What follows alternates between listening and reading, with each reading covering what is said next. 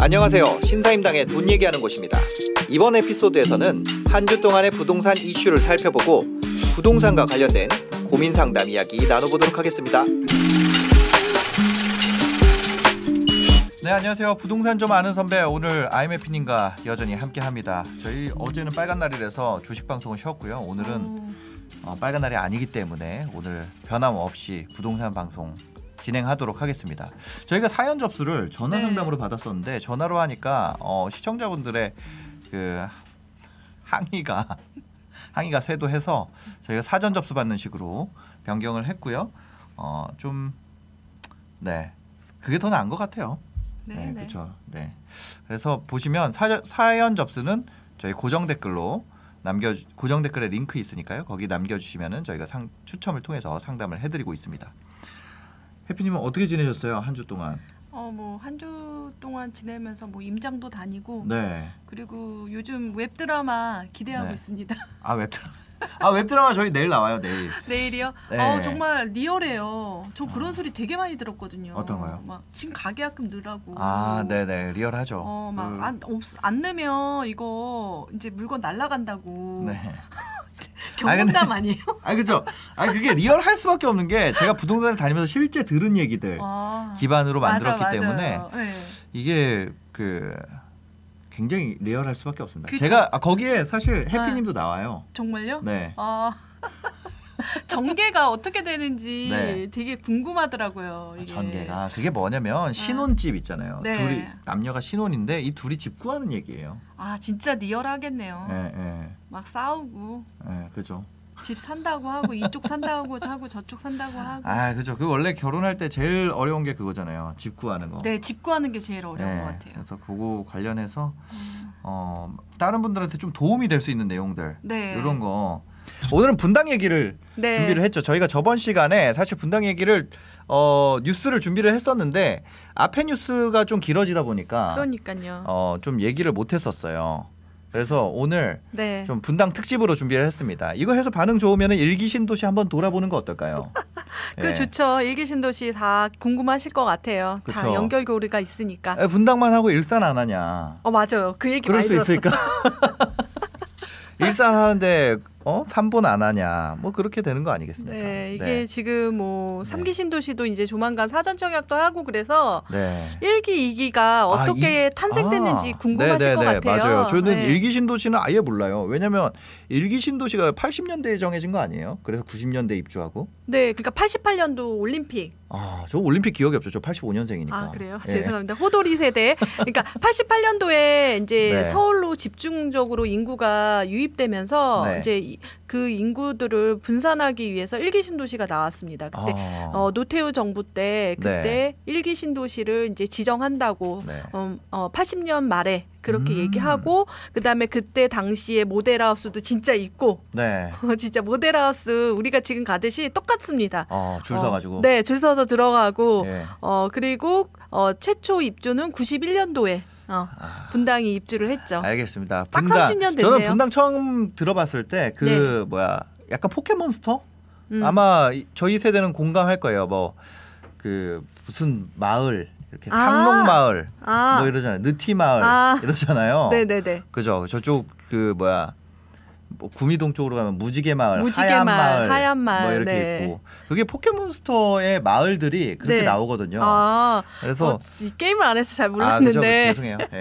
마을이 부동산에 관심 없을 때는 그렇게 느꼈어요. 푸른 마을 그렇게 되게 재밌는 거는 그렇게 돼 있잖아요. 한글로 되어 있더라고요.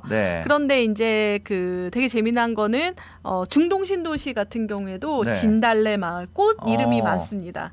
저기 꽃 이름은 저기 야탑동 쪽으로 가면은 장미마을, 목련마을 이렇게 있잖아요. 아시네요, 진짜. 그쪽은 이제 거기가 사실 부동산 하시는 분들 중에 분당 임장 안 해보신 분은 없으실 거예요. 네네네. 그만큼 이제 굉장히 핫했던 지역이고 지금 최근까지도 다시 각광받고 있고 얼마 전에 기사도 나왔더라고요. 이제 재건 원래는 리모델링의 상징이었는데 분당이라고 네. 하면 네. 재건축을 한다 뭐 이런 얘기도 있고. 그러니까 지금 91년도에 네. 입주를 했으니까 딱 30년이 지났잖아요. 네네. 그러니까 재건축 30년 연한이 지나면 이제 재건축을 할 수 있는 나이가 된 거예요. 네. 그래서 지금 보면은 분당의 재건축이 대해서 모락모락 이제 기사가 나오고 있는 거죠. 네, 한번 기사 한번 살펴보시겠습니다. 네. 보시면요. 서울경제 기사고요. 일기 신도시 분당이 재건축 불 지핀다. 시범 4개 단지, 이거 시범 단지 거기 네. 서현동 얘기하는 거죠? 네네. 예, 추진 준비위 결성, 예, 시교통 학군 입지 뛰어난 학군은 장난 아니죠? 네. 예, 분당 한솔마을, 한솔마을이 정자동이죠. 네. 예, 샛별마을. 그래서 일기 신도시의 대장 분당이 입주 30년 다가오면서 재건축에 불을 지피는 단지들이 속 등장하고 있다.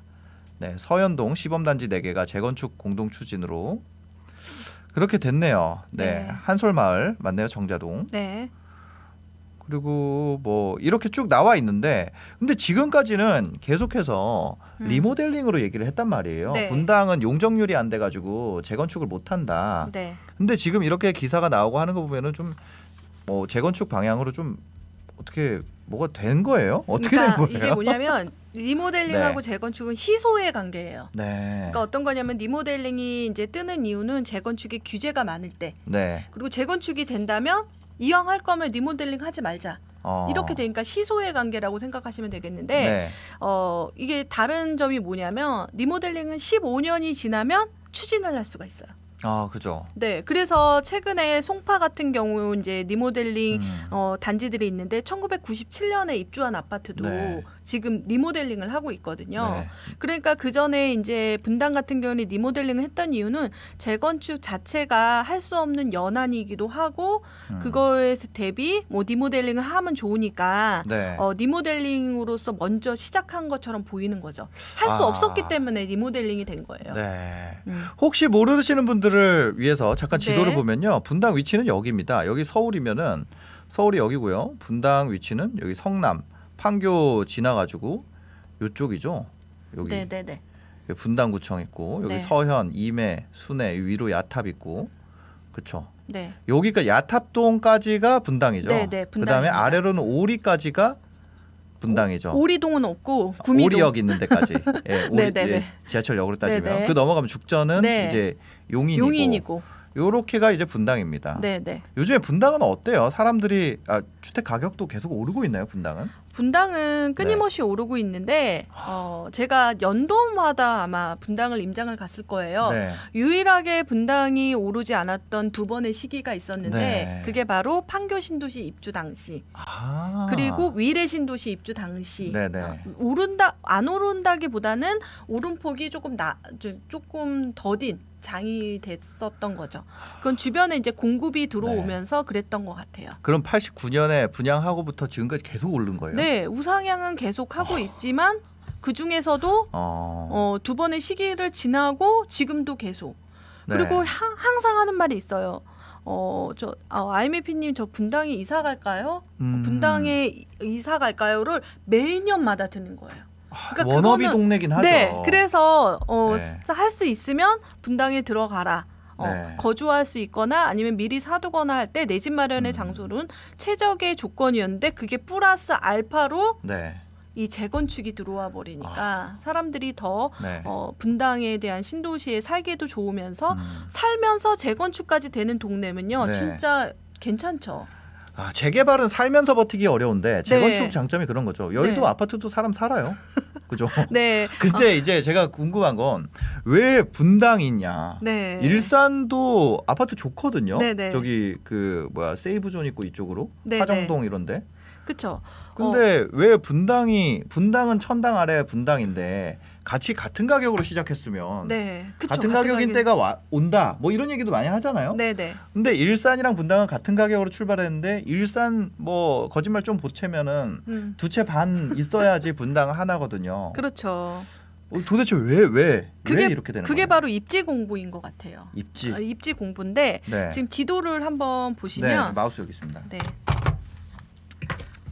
지도를 보면은 지금 고양시, 그러니까 서울을 중심으로 해서, 그러니까 서울시청이 중심이었던 것 같아요. 네. 모든 중심은 그렇게 됐다가 고양시, 일산 신도시가 이쪽에 분포되고 분당 신도시가 이렇게 됐는데 네. 지금 보게 되면 우리가 그 매일 출퇴근하는 거 있잖아요. 네. 예전에는 조선왕조 때는 정치 문화였잖아요. 정치 문화. 조선왕조요? 조선왕조까지 가요? 네, 조선까지 네. 가면 정치 문화. 그러니까 네. 사또가 거주하는 그곳이 중심지가 되고 객사문 있는데. 네. 그렇지만 지금 현대사에서는 매일 출퇴근을 해야 되니까 네. 일자리가 되게 중요한 거죠.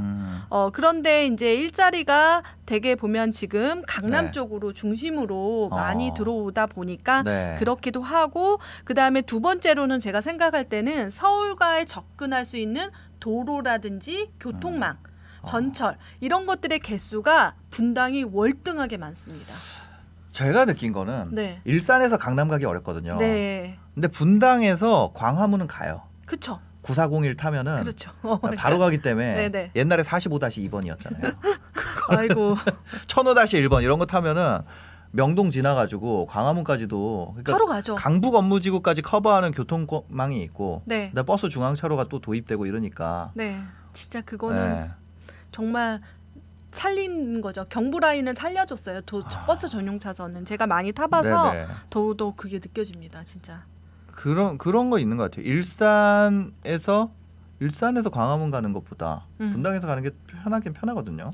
예, 그게 네. 이제 뭐 교통망이 특히 많이 좌우를 한다고 강남이야, 보시고요. 뭐 강남 접근권은 뭐 얘기할 것도 없고. 네, 그러니까. 네. 그래서 분당 같은 경우에는 이제 서울의 접근성이 너무나 뛰어나고 네. 일자리 같은 경우 그리고 또 하나가 자체 일자리가 다릅니다. 아, 자체 일자리도 네, 중요하죠. 그쵸. 분당 같은 경우는 네. 그냥 딱 떠오르는 게 네이버가 아, 네이버 있죠. 네. 그리고 뭐 네. 예전에 뭐 공사라든지 이런 것들도 있고 그리고 지금 가장 중요한 판교 신도시 안에 네. 판교 테크노밸리. 아. 테크노밸리라는 걸 유행시킨 게 바로 판교잖아요. 네, 네, 네. 그래서 그 일자리가 들어오면서 분당의 축도 옮겨졌거든요. 분당의 축이 옮겨졌다. 네, 동마다 특징이 있었는데요. 네, 네. 그 동마다 이제 가격이 형성이 돼서 키 맞추기를 해요. 네. 이렇게. 그런데 그것을 뒤집었던 사건이 지금 판교밸리랑 가장 가까운 야탑동이 네. 라이징스타로 떠오르게 되고. 아, 진짜요? 원래 네. 야탑은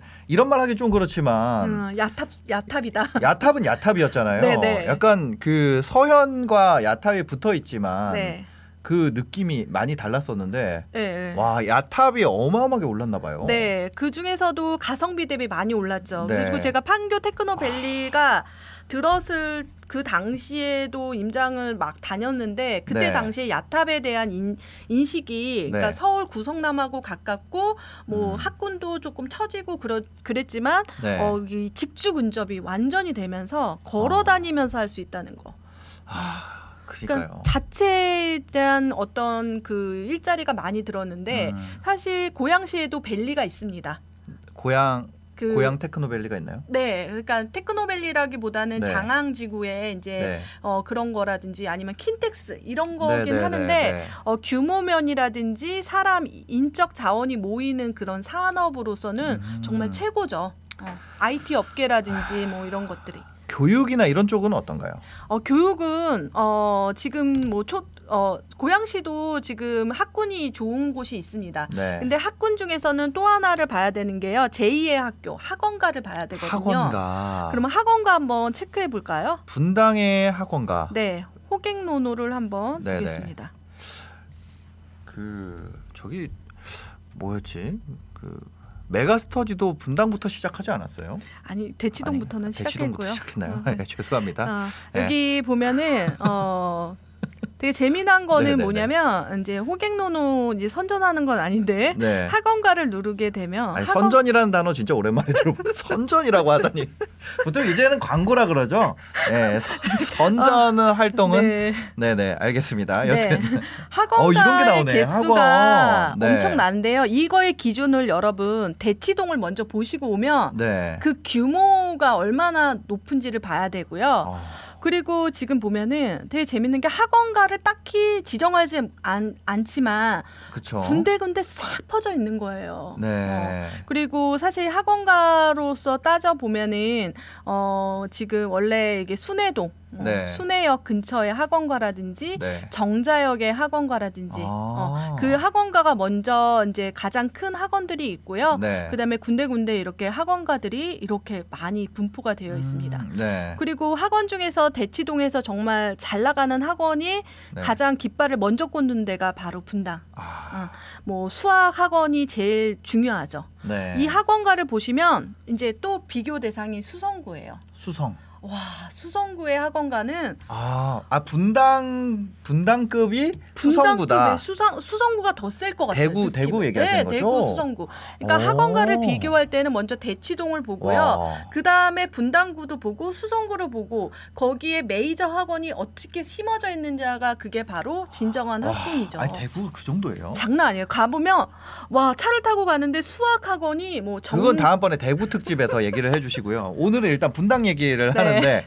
와 서현동 정자동이 제일 많네요. 정자동이 제일 많네요. 정자동. 네, 정자동 여기는 주상복합 네. 있었던 데기 때문에 네. 이제 학원가가 많이 들어올 맞아. 수 있었죠. 근데 학원가가 신설되기가 조금 힘든 게 네. 이제 그 임대료라든지 이런 것들 때문에 사실 네. 만들어지긴 힘든데요. 이렇게 잘 되어 있죠. 아 여기 제 친구도 여기에. 영어학원 강사로 있었는데. 저 여기 영어학원 강사였어요. 진짜요? 정자동에서. 정자동 제 친구도 여기. 네, 제가 예전에 있었는데. 그래서 여기를 네. 이제 학원가를 이제 보면서 무슨 학원인지 말하지 말아야겠다. 예. 학원이 이제 네. 특색이 되게 좋고 뭐 그리고 일산 쪽으로 한번 보면 일산도 학원가가 있습니다. 일산 쪽 한번 네. 봐주세요. 일산 한번 가보겠습니다. 네. 아이고. 네. 네. 네. 일산에도 좀 많죠. 네, 205개 정도 있는데 네. 분당하고 조금 다른 거는 여기가 분당은 경기도 다 2위래요. 네, 그러니까. 근데 와. 정말 매출 1위는 어딘지 아세요? 매출 1위요? 평촌 학원가예요. 평촌. 네, 카드 쓴 걸 보면은 네. 평촌이 1위예요. 아, 카드 사용액 통계가 또 나오니까. 네, 나와요. 네, 그래서 그런 것도 보세요? 네, 카드 통계도 봅니다. 학원가. 네, 네, 네. 그런데 여기도 만만치하게 많은데 네. 분당 같은 경우에는 또 예전에 일제고사라고 해가지고 네. 이제 시험을 전국이 시험 보는 게 있었어요. 네. 그래서 중학교를 순위를 뭐 전국 순위를 매기면 네. 거의 분당 안에 있는 중학교들은 거의 순위권에 들어가는 정도였던 거죠. 분당의 학군지 하면은 네. 순회동. 네, 순회동에 네. 지금 보면은 잠시만요. 네이버 네. 지도가 꺼진 것 같아요. 여기. 네이버 지도. 네. 여기서 보면은 중학교를 먼저 봐야 되는데요. 네. 이거는 부동산이 아니구나. 뭐 다들 뭐 좋지만 네. 내정 중학교를 되게 선호를 한다고 하더라고요. 네네. 그래서 내정 중학교를 가기 위해서는 네. 이 지역에 예를 들어서 초등학교 1학년 때부터 한 번이라도 외국에 나가지 않아야지 이 중학교로 갈 수 있을 정도로 네. 이곳에 오래 사는 사람만 들어갈 수 있다고. 예전에 그런데 지금은 좀 달라질 수도 있지만 그 정도로 정말 워너비 중학교였던 거죠. 그래서 네, 그래서 이 농담 삼아 여기 있거든요. 내정중학교랑 순회중학교 네. 만약에 중간고사나 기말고사다 네. 그러면 여기는 다 조용합니다. 반찬 가게에 반찬만 팔린다는. 아니 저는 궁금한 게 중학교가 어떤 영향을 미치길래? 중학교가 네. 특목고와 자사고를 몇 명을 보냈느냐. 그게 학교에서 네, 그게 되게 중요한 거죠. 네. 예전 같은 경우는 고등학교도 중요하지만 네. 고등학교 중에서는 특목고랑 자사고가 되게 중요하니까. 뭐 과학고, 외고 이런 네, 거요. 근데 네. 그것들이 많이 이제 바뀌면서 뭐 일반고로도 됐지만 그래도 네네. 특수한 고등학교로 갈 수 있는 그 명수에 따라서 네. 그 중학교가 명성이 있는 중학교가 되고 그렇죠. 그래서 그 중학교를 가기 위해서 초등학교 때부터 네. 세팅을 해야 되는. 스펙을 만들어야 되는 거죠. 중학교를 가기 위한 네. 스펙을 초등학교 때 만든다고요? 네, 초등학교 때 만들어. 이런 데는. 아니 중학교는 평준화돼 있는 거 아니에요? 아니, 그 인근 그 지역마다 네. 달라요. 교육청마다 다르기 때문에 네네. 그 인근 지역에서만 다르기 때문에 인근 지역에 살려고 하고. 인근 지역에서 살려고. 네, 근데 그 자체 시도별로는 다르지만 네. 이 분당시는 인근으로 배정을 받습니다. 그리고 이제 그래서 내정중학교 인근에 가려고 사람들이 네. 한다는 거죠. 네, 그리고 내정중학교 그렇기도 하고 순회중학교도 네. 뭐 요즘에 많이 이제 받고 하여튼간 지금 보면은 네. 분당 같은 경우에는 중학교는 다 좋은 중학교다. 아이들이 공부도 열심히 한다. 네. 그런 인식이 되게 많은 거죠. 아, 저 어릴 때 대학생 때 제 네. 주변에서 이제 분당 네, 사는 친구들이 많이 있었거든요. 근데 그때 몰랐어요. 네. 분당이 그런 동네인지. 아, 그렇죠. 근데 저 때는 좀 달라요. 왜요? 저 때는 중동에 있는 부천고등학교가 네. 원래 뺑뺑이가 아니라 시험 보고 들어가는 고등학교라서 그때 당시는 그런 고등학교의 출신들이 되게 그런데 이게 네. 많이 바뀌었어요. 네. 너무 나이. 그렇습니다. 하여튼 그래서 그런 것들도 이제 집값에 영향을 미치는 거고 네. 분당 같은 경우는 학군도 좋고 일자리도 좋고 그런 거죠. 그래서 강남 접근성도 좋고. 강남 라인으로 이제 네. 경부 라인이라고 합니다. 그게 분당, 용인, 뭐 수원, 화성 이렇게 사는데 네. 제가 경부 라인에 살아서 그러는데 뭐 유치원 때 엄마들 만나면 애가 조금 똑똑하다. 네. 그리고 공부를 시켜야겠다 그러면 분당에 입성해야겠다. 그럼 분당이랑 대치동은 그래도 비빌 그건 아니죠. 네네. 비교 대상은 아니지만 그래도 가성비 대비 분당에 네. 들어가서 아빠 직장도 잘 다니면서 그리고 아이도 키우기 너무 좋은 네. 곳이라고 생각이 드는 거죠. 네. 근데 아까 일산 신도시에서도 그런 오마 중학교라고 그런 중학교도 있고요. 네네. 뭐 학군이라든지 뭐 그런 것들이 잘 되어 있지만 여기 하나 아빠 출퇴근할 때 아빠만 힘들어지는 그런 상황들이 많이 벌어지기 때문에 네. 아마도 분당을 더 선호하는 것 같습니다. 그렇습니다. 그래서 여튼 이렇게 시간이 지나 이렇게 좋은 분당인데도 재건축을 한다. 이제 이런 네. 얘기가 나오는 거죠. 리모델링에서 재건축으로 넘어갔고. 근데 이런 게 있어요. 보면은 아까 얘기를 해주셨던 건데 네. 이게 실제 재건축이 가능하냐는 좀 다른 얘기다. 네. 그죠? 이 자료는 네. 먼저 원천을 설명을 하자면 네. 성남시 그러니까 각 지자체 그러니까 인구 50만 도시 같은 경우에는 2030 그러니까 10년치 계획을 발표하게 됩니다. 2030년까지 네. 계획이죠. 그래서 지금 보면은 성남시에서 최근에 2030년 2030 정비 기본 계획을 발표를 했거든요. 네, 네. 그래서 여기서 재건축 재개발이 될 거를 순차적으로 연도별로 이제 지정을 했는데 네. 그 중에서도 분당에 대해서 이렇게 별도로 언급을 했거든요. 그래서 그 자료가 이 자료입니다. 네. 근데 여기 보면은 단지별 용적률이 나와 있는데 이게 재건축은 결국 용적률 싸움이잖아요. 네, 용적률 일반 분양을 얼마나 뽑느냐. 그게 네. 사업성에 가장 큰 영향을 미치는데 여기 지구 단위 계획 용적률이 100%라고 했을 때 현황 용적률이 99.8%를 사용하고 있다. 여유가 없어요. 용적률이 없어요. 네, 없어요. 그럼 이거 지구 단위 계획이 변경이 돼야지만 재건축이 네. 가능한 거죠. 네. 그런데 네. 우리가 일반적으로 지금 다 0입니다. 네, 2종, 3종 막 이렇게 되어 있잖아요. 네. 그 의미는 뭐냐면 네. 여기 위에 있을까? 저기 위에 여기가 1종이고 2종이라고 하는 건 그 네. 땅의 용도 지역입니다. 네, 네. 용도 지역인데 여기 호갱노노에서도 있어요. 지도에서 지적도 이렇게 되면은 여기가 지금 3종으로 돼 있고 네. 1종으로 돼 있잖아요. 네, 그냥 네. 단순하게 생각해서 여기는 10층까지 지어지고 여기는 30층까지 지어진다고 생각을 한다면 네, 네, 네. 그냥 어떤 용적률의 개념으로 해서 그렇게 생각이 든다면 그래 그러면 나 지금 여기 20층이니까 더 많이 질 수 있는 거 아니야라고 생각하지만 네. 성남시에서는 아니다. 그 용적률하고는 다르게 지구 단위 용적률이라는 거에 보면은 정해져 있는 거죠. 지구 단위로 적용을 한다. 적용한다. 지구 단위라는 건 어떤 신도시, 택지지구, 그러니까 아파트가 일률적으로 네. 많이 있잖아요. 네, 네, 네. 그러기 때문에 지구 단위 계획에 대한 용적률이 또 따로 있는 거죠. 그런데 여유가 너무 없는 거예요. 그럼 실제로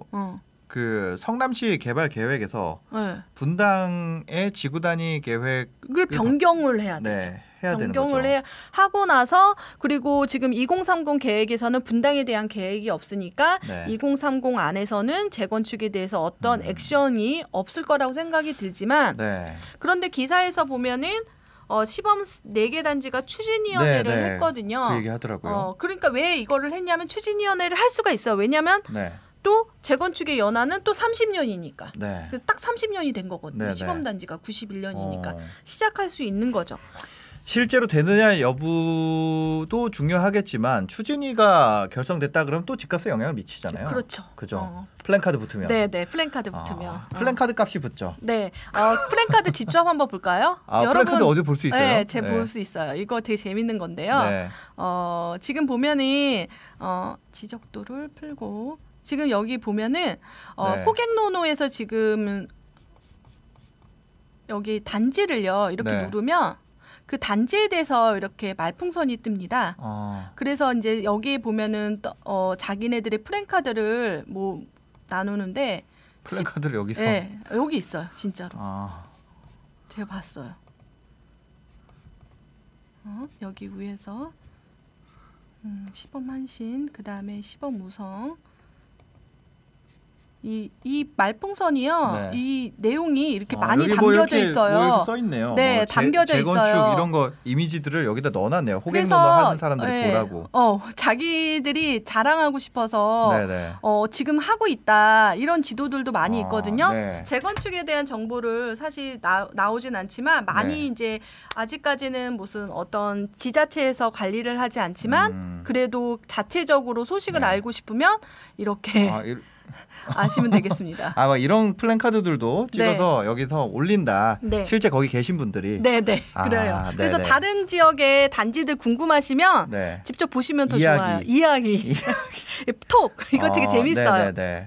그리고 지금 보면은 이게 그거잖아요. 여기 아까 보여주셨던 2030 순서대로 보면 전부 다 이 성남 상대원동 이쪽에 대한 이야기밖에 네, 없어요. 중원구나 수성구에 네. 관한 건데 수진 1구역. 근데 그게 바로 되지 않고요. 네. 여기 보면 연도가 있습니다. 지금 네. 2020년도에서 수진 1구역하고 신흥 1구역은 지금 진행 중이에요. 네, 요건 되고 있잖아요. 네, 되고 있는데 신흥 3구 여기 같은 경우는 24년도에나 할 수 있는 거예요. 날짜가 다 정해져 있네요. 정해져 있어요. 네, 2028년까지. 네, 그게 이제 30년 연한이 되는 것들에 대해서 22년 상대원동. 네. 하고 있는 거죠. 다음 차 타자는 누군지 다 정해져 있는 거예요. 네, 2026년. 근데 지금 이 계획에 분당은 아직은 없다. 아직은 없다. 네. 네. 그래서 꼭 뭐 지금 이거 뉴스 나왔다고. 네. 이거 분당 재건축 불 지핀다 뉴스 나왔다고 막 분당에 지금 달려갈 필요는 없을 것 같다. 그렇지만 네. 또 어떻게 될지. 왜냐하면 연안이 됐고 추진위원회를 네. 됐고 그렇기 때문에. 그리고 여기서 특징이 하나 있어요. 네. 리모델링은 누가 하고 재건축은 누가 하냐 그렇게 생각했을 때는 네네. 어떤 거냐면 지금 이 4개의 시범 단지가 특색이 있습니다. 그 공법이 달라요. 공법도 중요합니다. 그 네. 상계주공 8단지가 네. 지금 맞아요. 뭐 이렇게 쌓아서 지은 거라서 네네. 빨리 해야 된다고. 빨리 해야 된다 그랬잖아요. 네네. 그것도 마찬가지로 이 시범 단지 4개가 빨리 지었거든요. 네. 그래서 그게 보면은 PC 공법이라고 하거든요. 네네. 그런 아파트들은 재건축 그러니까 리모델링은 못 해요. 그래서 분석하면 그래서 얘네 재건축을 공법까지 저희가 신경을 써야 되나요? 네. 얘네 재건축을 할 수밖에 없어요. 그래서 네. 어떻게든 빨리 진행할 수는 있다. 그렇게 그 공법으로 한 PC 공법으로 한 대는 리모델링 못 한다고요? 네, 리모델링을 못 하니까 네. 선택의 여지가 없어서 갈 수밖에 없는 거예요.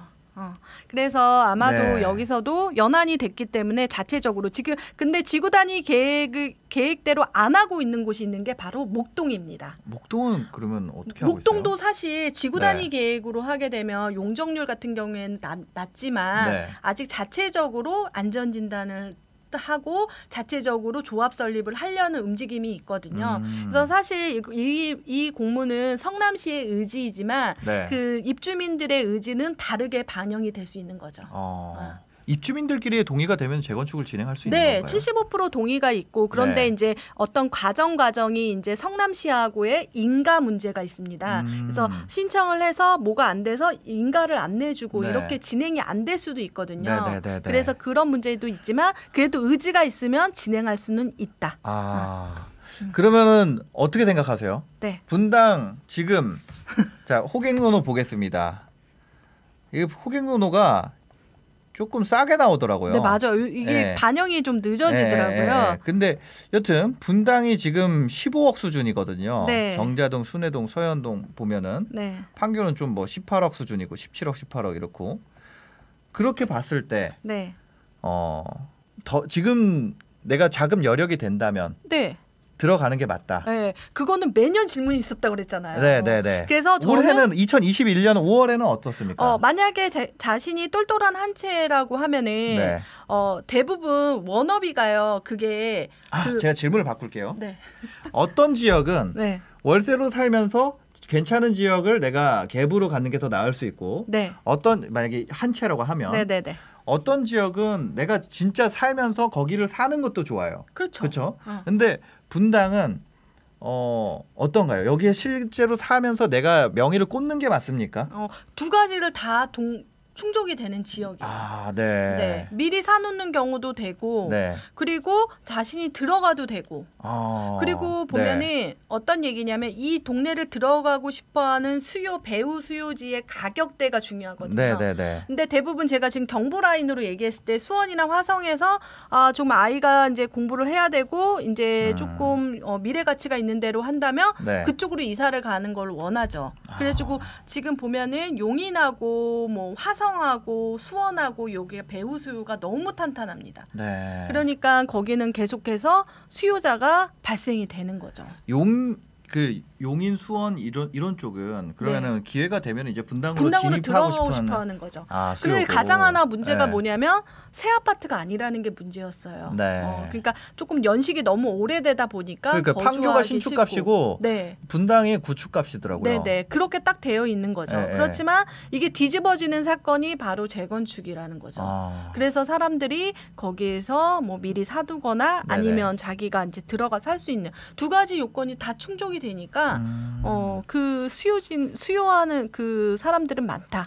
네. 분당 같은 경우는 또 지하철도 잘 돼 있잖아요. 네, 지하철도 잘 돼 있는데 지하철도 선택할 수가 있잖아요.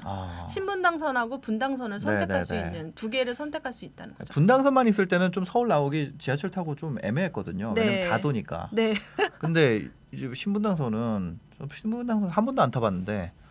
저는 자주 타죠, 신분당선을. 그런데 그렇다면 GTX가 일산에도 들어오지 않냐 그렇게 되지만 또 분당도 들어와요. 분당은 GTX도 들어와요? 네, GTX도 들어오죠. GTX A가 아예 거기에 쓰게 되니까. 네. 그러니까 사실 우리 들어가니까 더 좋아질 수 있어 그러지만 나도 들어와 이렇게 되니까 이 역전이 되기가 힘든 거예요. 가격의 역전이 되기가.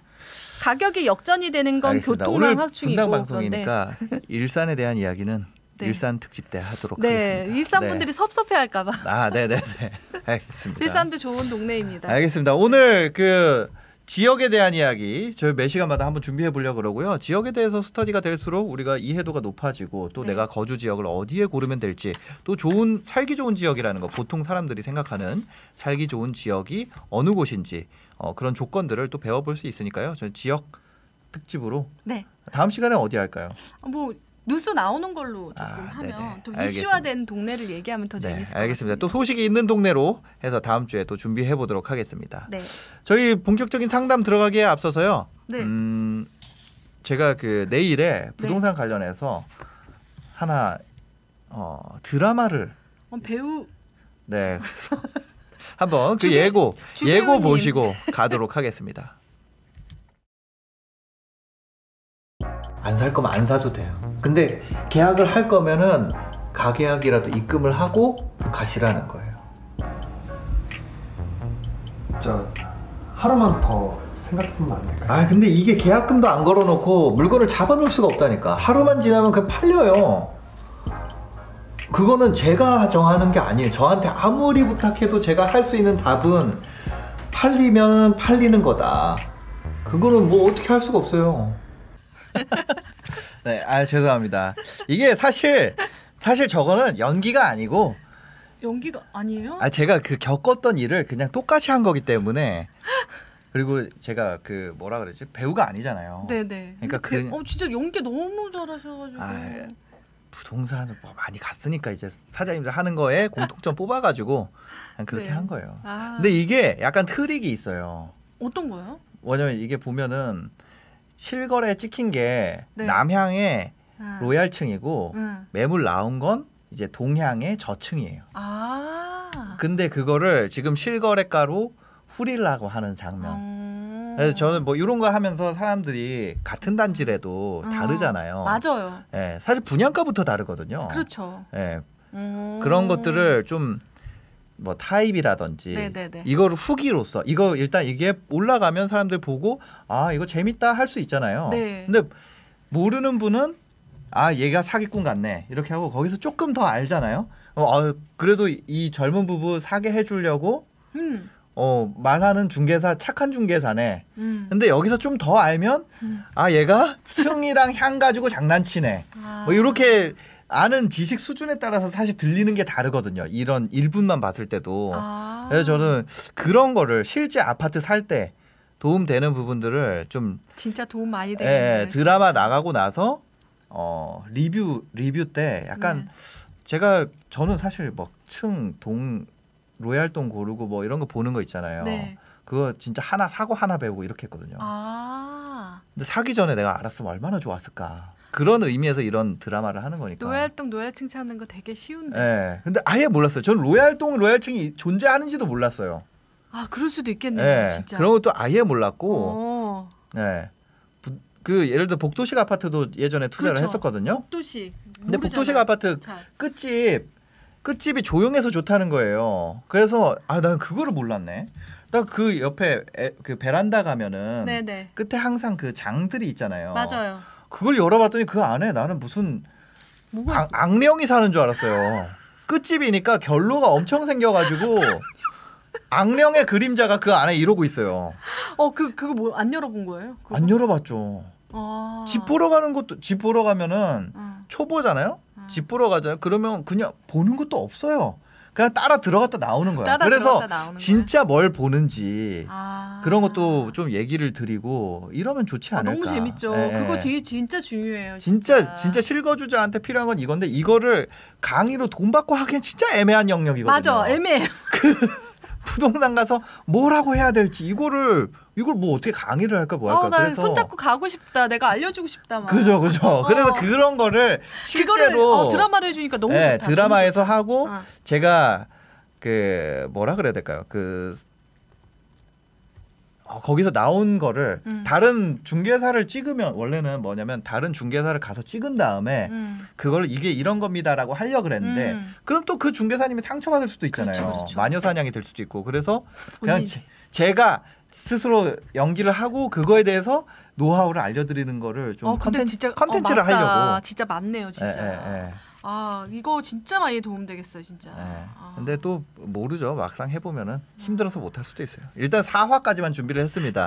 4화까지 여러분들 뭐 집 알아보고 계시다면은 매주 좀 금요일마다 이제 네네. 오픈되는 거죠? 네네 맞아요. 네. 내일부터 해서 JM님 카페 위치는 어떤가요? 가보고 싶어요. 예, 저 어제 네. 갔다 왔는데 뭔데요? 어떤? 아니요. 저 아는 유튜버님이 카페를 여셨는데 네. 몇 시에 업로드 되세요? 내일 몇 시 업로드? 피디님, 저희 내일 몇 시 업로드입니까? 아직 정해지지 않았어요. 정해지지 않았으면 알람 네, 내일 7시. 네. 네, 내일 저녁 7시에 업로드하도록 하겠습니다. 제가 일바로 댓글 달아야겠네요. 아, 진짜요? 내일 저녁 7시에. 네, 지금 조회수 지금 3,700분 계신데 네. 한 2,000분 정도는 초기에 들어와 주시지 않을까. 네. 빨려 들어가요. 네, 영상. 구독 눌러 두시면은 네. 가장 빠르게 만나보실 수 있습니다. 네. 여튼 그렇습니다. 이제 좀 상담을 해보도록 하겠습니다. 저희가 상담을 전화 접수를 이제 안 하려고 그래요. 전화 접수를 했더니 너무 이제 이 시간대 12시 35분이면은 사실 대부분의 분들이 바쁜 시간이거든요.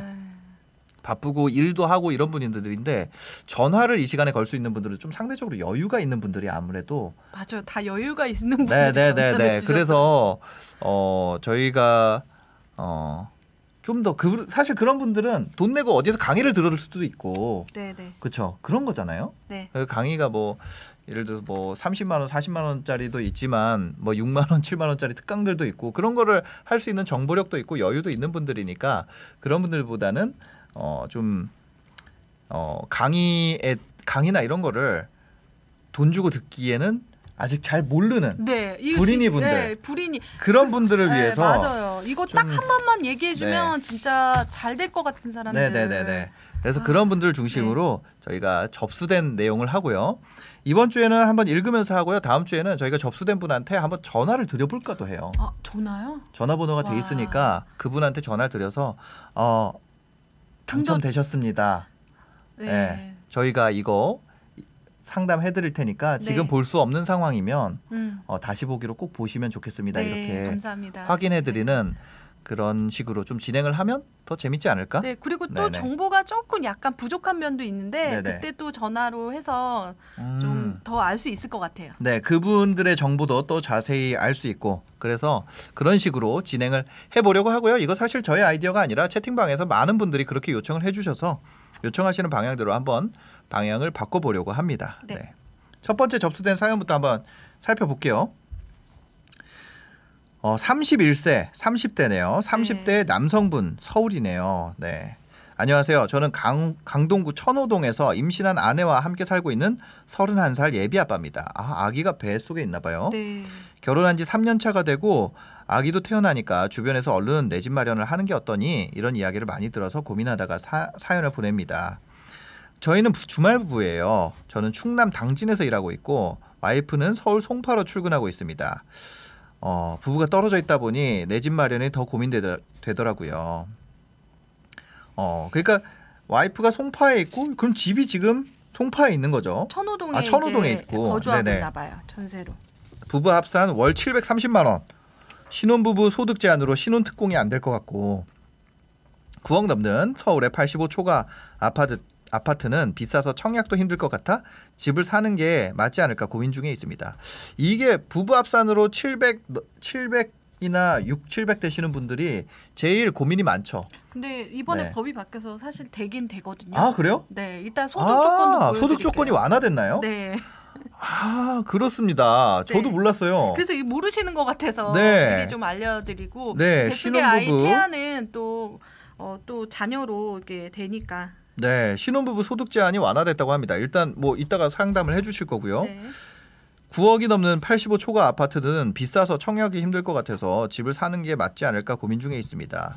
집값이 너무 비싸서 수도권 거주를 포기하고 지방에 집을 사는 게 어떤가 이런 생각도 하고 있고요. 저희는 현재 4억 원짜리 전세에 거주 중인데 이 중에 2억이 우리 돈이고 2억은 대출입니다. 허용 가능한 원리금 상환액은 얼마일까 생각을 해봤는데 글쎄요. 이 부분은 잘 모르겠습니다. 저희 부부가 가진 이 정도 자산으로 어디에 내 집을 마련하면 좋을까요? 저희가 관심 있는 곳은 야탑, 죽전 부근이나 강동구, 동탄, 평택인데요. 이 중에 마땅한 곳이 있을지 궁금합니다.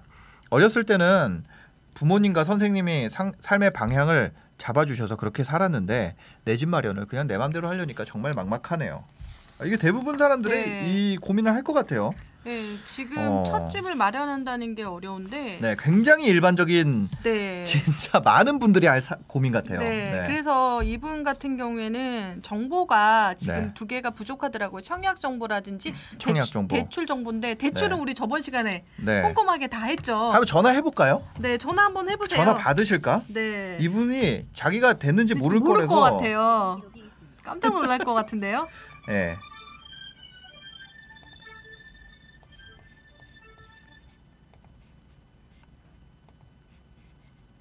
네, 전화 걸어보도록 하겠습니다. 막 이거 했는데 저장된 번호인 거 아니야? 막.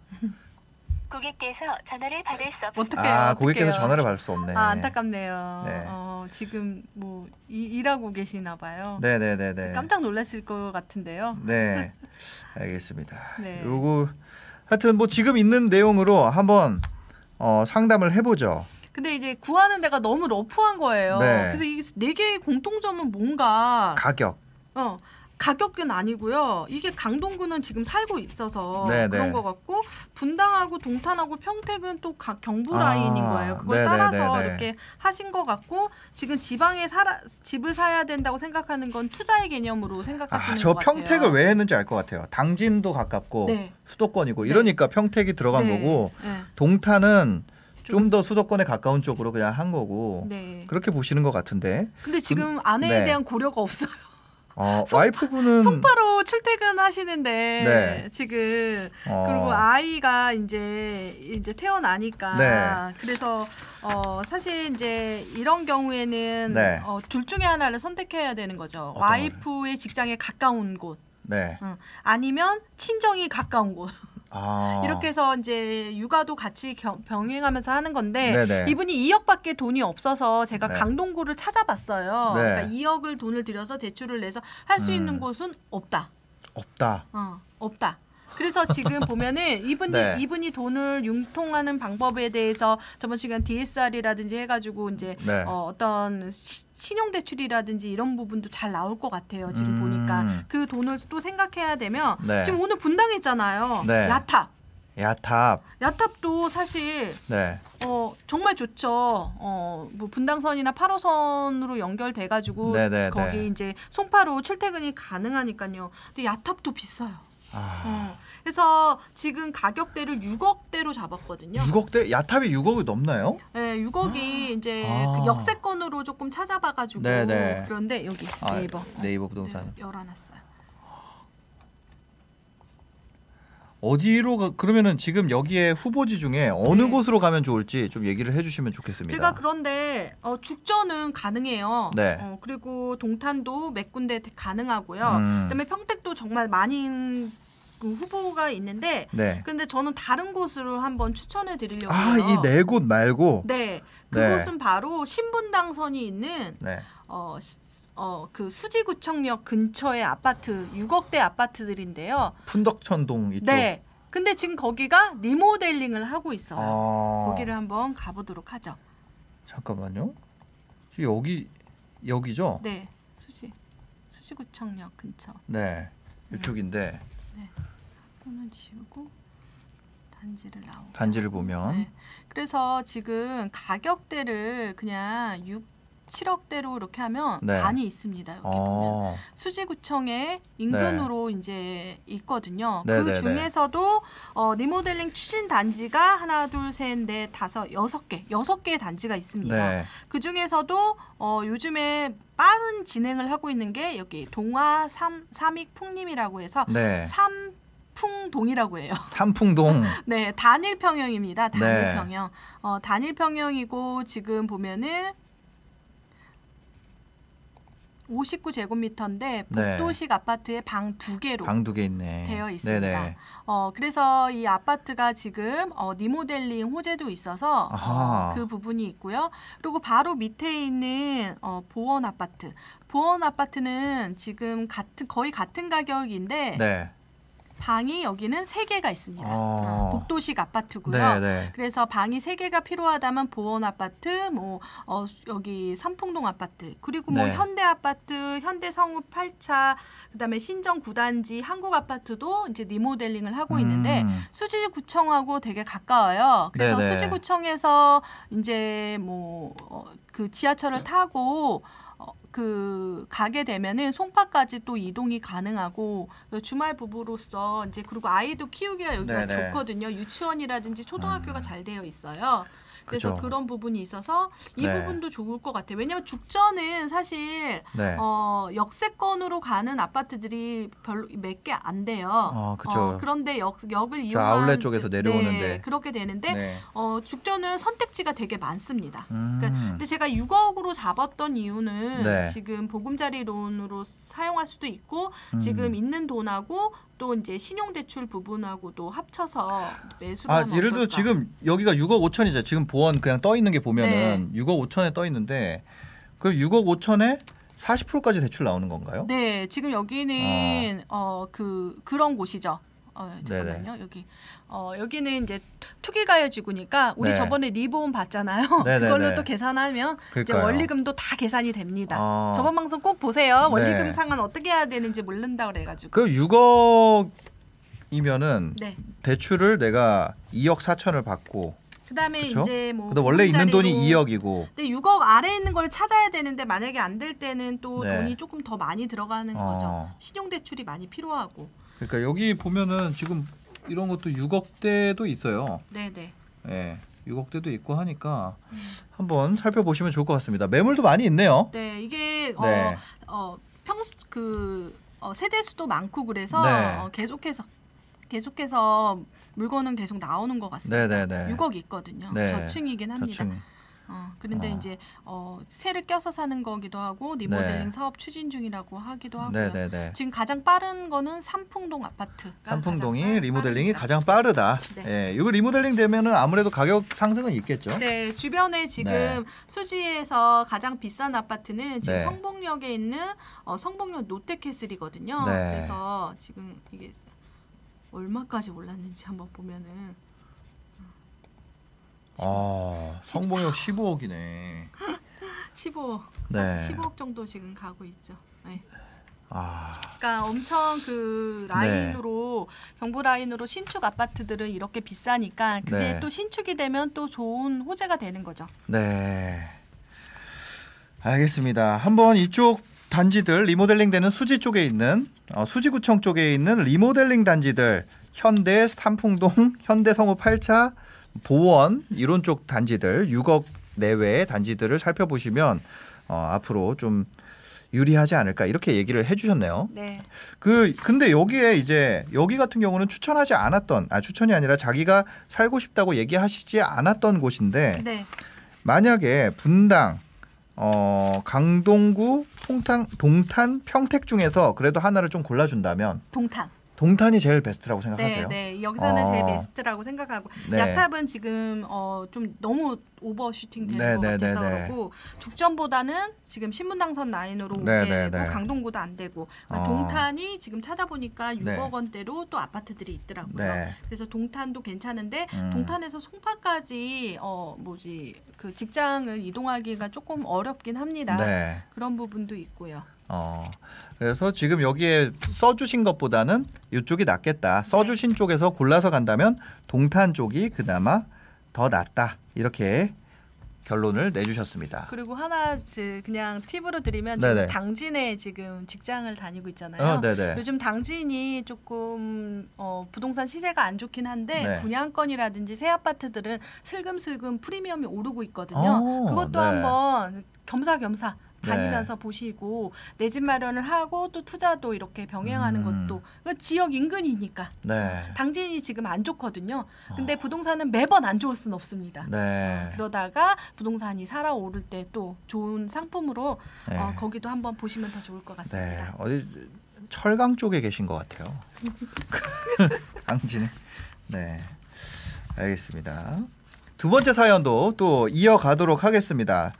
전화 연결이 됐으면 좀 더 재밌었을 텐데. 네. 네네. 근데 뭐 또 다시 보시면 되니까요. 네. 네. 두 번째 사연은 성남에 사시는 분이에요. 이분은 30살입니다. 안녕하세요. 저는 30살 남자고요. 저는 파견으로 인해서 청주에서 살고 있고 60세 아버지와 32살 형이 성남 신흥역 부근에서 함께 거주하고 있습니다. 솔직히 이분도 한번 뭐 물어볼 게 있나요? 엄청 물어볼 거 많아요. 물어볼 거 네, 많아요? 사실 그래서 알겠습니다. 변수로 말하는 겁니다. 지금. 네, 소개해드리고 한번 전화 연결도 해볼게요. 네. 이분도. 네, 60세인 아버지와 32살인 형이 성남 신흥역 부근에서 같이 살고 있어요. 저는 청주 쪽 기숙사에서 살고 있고요. 저희는 아주 어렸을 때 어머니가 집을 나가셔서 편부 가정에서 자라왔습니다. 저희 아버지는 시골에서 배움도 학교도 모든 것을 6명의 동생들에게 양보하며 특별한 기술이나 배운 것이 없으셨고 갑작스러운 어머니 부재에 저희를 키우기 위해 성남에 정착했습니다. 오늘은 이런 아버지의 내 집 장만에 도움드리고 싶어서 아는 선배님들께 여쭙습니다. 저희 셋은 늘 월세 단칸방을 전전하며 살아오다가 제가 20살 되던 해에 아버지가 평생 모으신 5,000만 원으로 대출 없이 5,000만 원짜리 전셋집에 들어와 지금까지 살고 있습니다. 평생 무주택자였죠. 아버지는 투자나 대출 등에 대해서 매우 부정적인 생각을 가지고 있습니다. 대출로 더 좋은 전세를 가거나 아니면 대출을 끼고 작은 집이라도 사는 걸 너무 두려워하셨습니다. 저희 아버지는 현재 환경미화원으로 근무 중인데 내년이면 정년퇴직이세요. 저희 아버지는 일도 새벽에 고된 일을 하고 계시지만 살고 계신 환경도 좋지 않습니다. 역과도 멀고 언덕 꼭대기에 있어서 성인 남자인 저도 집에 갈 때마다 힘이 듭니다. 화장실엔 세면대도 없어 늘 불편하게 씻으셔야 하고요. 이제는 나이가 드셔서 다리도 저르시고 점점 말라가는 아버지가 계속 마음에 걸립니다. 이런 아버지가 퇴직하고 나면 꾸준한 수입이 없을 텐데 계속해서 전월세 집을 전전하며 사셔야 하는 것이 너무나 슬프고 불안합니다. 그러던 와중에 아버지가 평생 무주택이었고 청약 점수가 64점이라는 걸 알게 됐습니다. 청약 종합저축이 아닌 국민은행 청약저축으로 가입되어 있으시고 가입일은 2002년, 인정금액은 기간에 비해서 적은 약 700만 원 정도 들어있다고 하십니다. 조금씩 넣으셨나 봐요. 네. 그래서 이걸 활용해서 아버지 내 집 마련이 가능할지 궁금합니다. 아버지 직장은 중소기업으로 현재 직장에서 약 10년 정도 재직하셔서 중소기업 특공이나 생애 최초 특공이 가능할지 궁금하고요. 아버지가 가지고 계신 자산은 아까 얘기 드렸던 전세금 5천만 원과 평생 모으신 현금 5천만 원을 갖고 계십니다. 남은 재직 기간 동안 안 쓰고 모으시면 1,000만 원 정도는 더 모으실 수 있을 것 같아요. 참고로 전세집은 계약 만료되었고 집주인과 협의가 되어 있어 언제든 빼도 됩니다.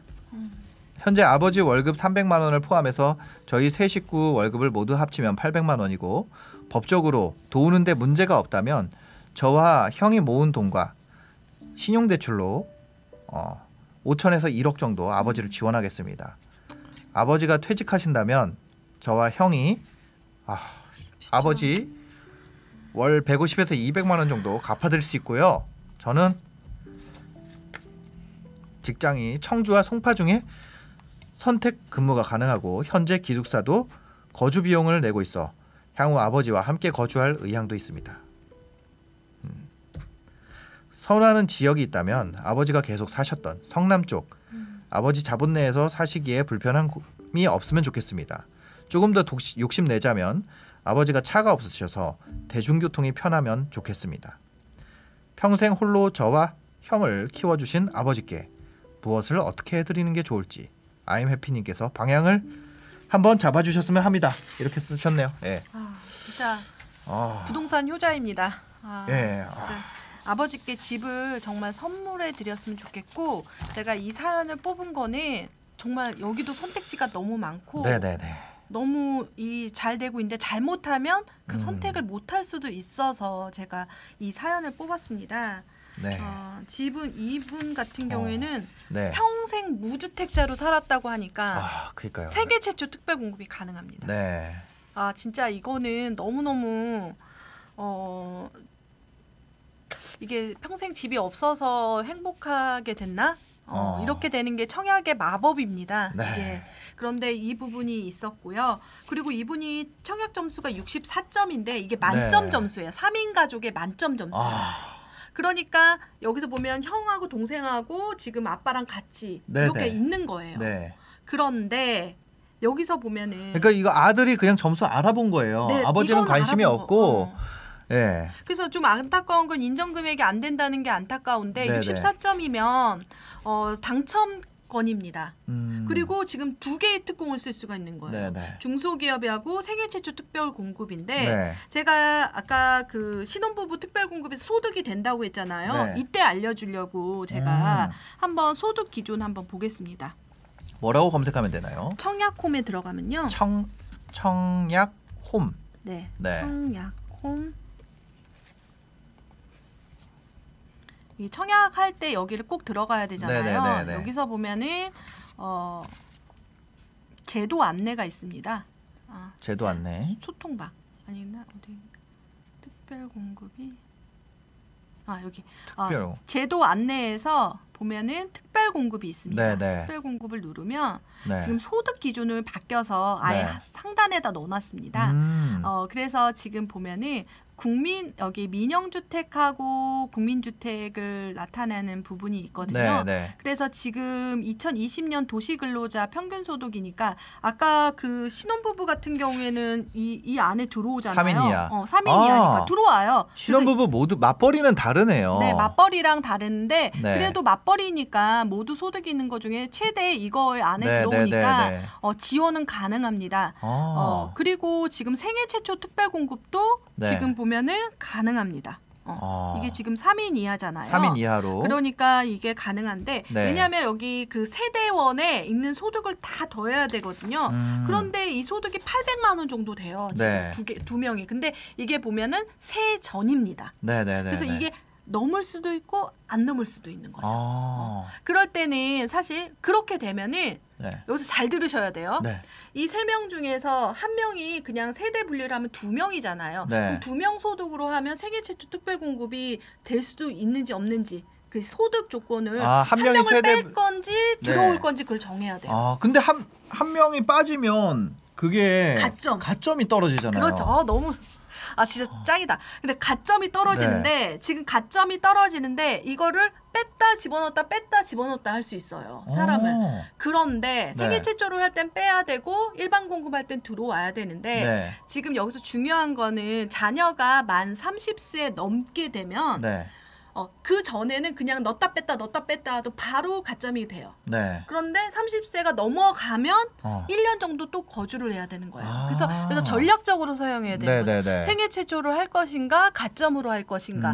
중소기업 특공도 지금 점수가 110점이거든요. 네. 그것도 점수를 또 확인해봐서 이 세 개 중에 어떤 걸 해야 되는지가 중요하고요. 근데 셋 다 할 수 있을 수도 있잖아요. 예. 만약에 이게 세전으로 800이면은 그러니까 3인 이하에 네. 960이니까 그걸 물어봐야 돼요. 예. 그래서 이 전화로 이거를 상황을 이제 물어봐야 되고 네. 지금 돈 같은 경우에도 지금 현금 자산이 또 5천만 원 있어서 네. 이게 또 청약에 당첨되면 계약금까지 있는 거예요. 계약금이 있는 거죠. 그래서 네. 이분은 청약을 해야 됩니다. 네. 그래서 소득 조건이 완화돼서 그렇게 좋고 생애 최초에 해당돼요. 이분은 네. 반드시. 왜냐하면 평생 집이 없었다고 하니까. 60년이 넘게 무주택이셨으니까요. 그러니까 네. 그 이분은 이제 세 가지가 다 되는데 이게 지금 만약에 소득 조건으로 넣었다 뺐다 이게 돼야 되니까 이거를 인지를 하고 그리고 네. 향후 분양 예정 물량도 해야 되는데. 한번 전화를 드려볼까요? 이분이 이게 세전인지 세후인지. 네. 이분을 성남에 살고 네. 있어서 성남 당해의 그 분양 단지도 알려드리고 저번 시간에 삼기 신도시 거기도 다 돼요. 생애 최초 네. 됐으면 좋겠네요, 진짜. 아버지에게 새 집을 010 57 57. 네, 부르면 안 되지. 말하면 안 돼. 이게 저 이상하게 나이 드니까 뭐 하면서 말하면서 하더라고요. 옛날에 안 그랬거든요. 저 진짜 말해야 돼요. 전화되네요. 받으시나? 잘 들리세요?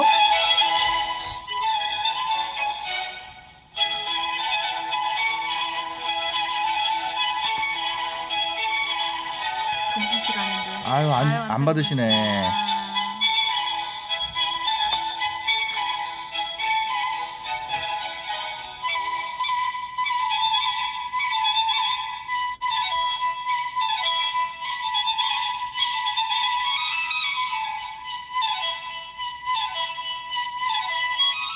바쁘신가 보다. 네네네. 네. 바쁘신가 봅니다. 선택지가 너무 많기 때문에 네네. 지금 보면은 왜 제가 생애 최초를 했냐면 당첨이 뭐 잘 안 된다 그렇게 되지만 네. 할 수 있다는 것만 해도 엄청 행운이고요. 네네. 그리고 성남에 이제 분양하는 단지 같은 경우는 성남 당해 조건 그러니까 성남에 2년 거주한 사람한테 우선으로 하잖아요. 네. 그런데 아쉽게도 성남에 민간 분양이 그닥 많지가 않습니다. 올해는. 네. 그래서 사전 청약이 많기 때문에 사전 청약에는 그런데 공공 분양은 그게 돈이 안 되잖아요. 그러니까 지금. 생애 최초로 넣어야 된다. 생애 최초 특별공급. 예. 그게 또 25%예요. 네. 그래서 사실 조건이 좀 잘 되시니까 한번 도전해 보시고 그리고 만약에 가점으로 한다고 하면은 네네. 이분 같은 경우는 성남에 이제 분양이 없다 보니까 대규모 택지지구라고 해서 네. 지금 분양하는 그 택지지구 중에서 지금 몇 군데가 이제 올해 많이 나오거든요. 올해 오늘 이번에 나오는 것도 동탄. 네. 동탄 넣었으면 좋겠습니다. 바로 이번에 동탄에 분양하는 네.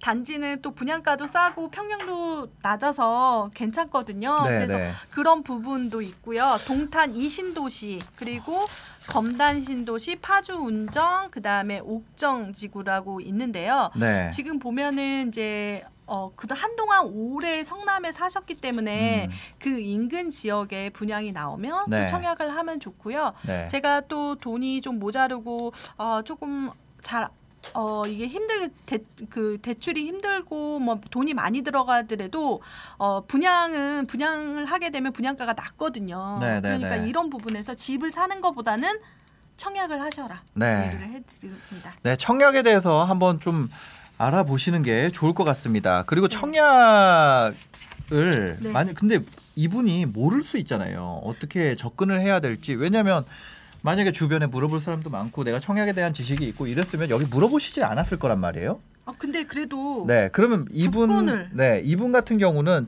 지금 그럼 바로 준비해야 되는 게 뭔지 그냥.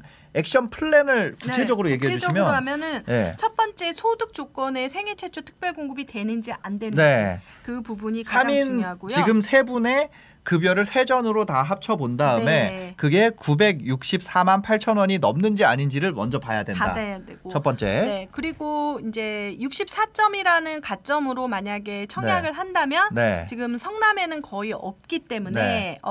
그 지역 우선 조건이 아닌 대규모 택지지구 지금 동탄 네. 제일 핫한 데가 동탄이니까 네. 동탄에 한번 청약을 해보는 게 동탄 좋겠다. 청약 일정이 어떻게 있나요? 있어요. 지금 한번 보죠. 예, 예. 이런 것까지 아예 다 알려주시면 좋을 것 네. 같습니다. 이걸 해봐라. 청약홈에 네. 들어가면요. 네. 지금 아파트가 있습니다. 네. 분양 정보, 경쟁률. 아파트 클릭하고 들어가서. 네. 너무 많으니까 네. 분양 주택으로 네. 누르고요. 경기도를 누르게 됩니다. 네. 조회를 하게 되면 지금 바로 동탄 금강 펜트리움 더 네. 시글로 여기가 청약이 있는데요. 네. 특별 공급이 24일이니까 생애 최초가 되는지 확인하고 넣어보시고 그리고 4일 남았네. 4일 남았어. 중요한 건 생애 최초도 하고 일반 그 가점으로도 네. 청약을 하시면 되겠습니다. 네. 특별 공급도 가능하고요. 일반 공급도 둘 다 청약이 가능합니다. 네. 그래서 그걸 하시고 단지 그 평형은 이렇게 되어 있는데요. 네. 52A 타입, 52B 타입, 58A. 뭐일까요? 제가 볼 때는 네. 이렇게 말하면 또 여기 몰리는데. 아 진짜요? 이거 그 몰릴 정도로 파급력 없어요. 저희 한 3,000분밖에 안 모르죠. 52B요. 52B. 네. 52B로 넣으시면 왜요? 왜냐면은 58 같은 경우에는 더 높은 평형이기 때문에 더 네. 좋아하고요. 네. 그다음에 A, B 타입 중에서는 B 타입을 넣는 게 더 경쟁률이 낮습니다.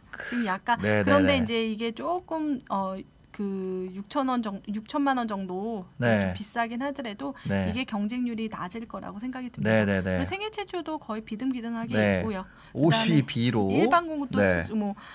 좀 비등비등이 있어서. 네, 네. 알겠습니다. 이거 분양가는 얼마인가요? 싸죠. 지금 3억이에요. 아, 분양가 좋아. 3억. 그러니까요. 계약금 내고 돈 남네요. 네. 그런데 네. 이제 문제는 여기는 이제 네. 전매 제한이라든지 거주 의무 기간이 있습니다. 네, 네, 네. 그거를 맞춰야지만 이제 전매가 가능해서 네. 뭐 오랫동안 거주하셔도 좋을 것 같아요. 여기 실제로 거주하시려고 하는 거기 때문에 이분들이 뭐 분양권 가지고 다운 쓰고 이러려고 하는 건 아니잖아요. 근데 이제 근데 지금 성남하고 조금 네. 멀어서 그게 조금 아쉽긴 하지만 네, 네, 네. 좋은 곳에 새 아파트 들어가시면요. 네. 저도 부모님 새 아파트로 마련해 드렸을 때 네. 아유 새 아파트 필요 없다. 이거 3대 거짓말 중에 하나입니다. 네. 들어가시면 너무 좋아하십니다. 그리고 깨끗한 세면대에서 네.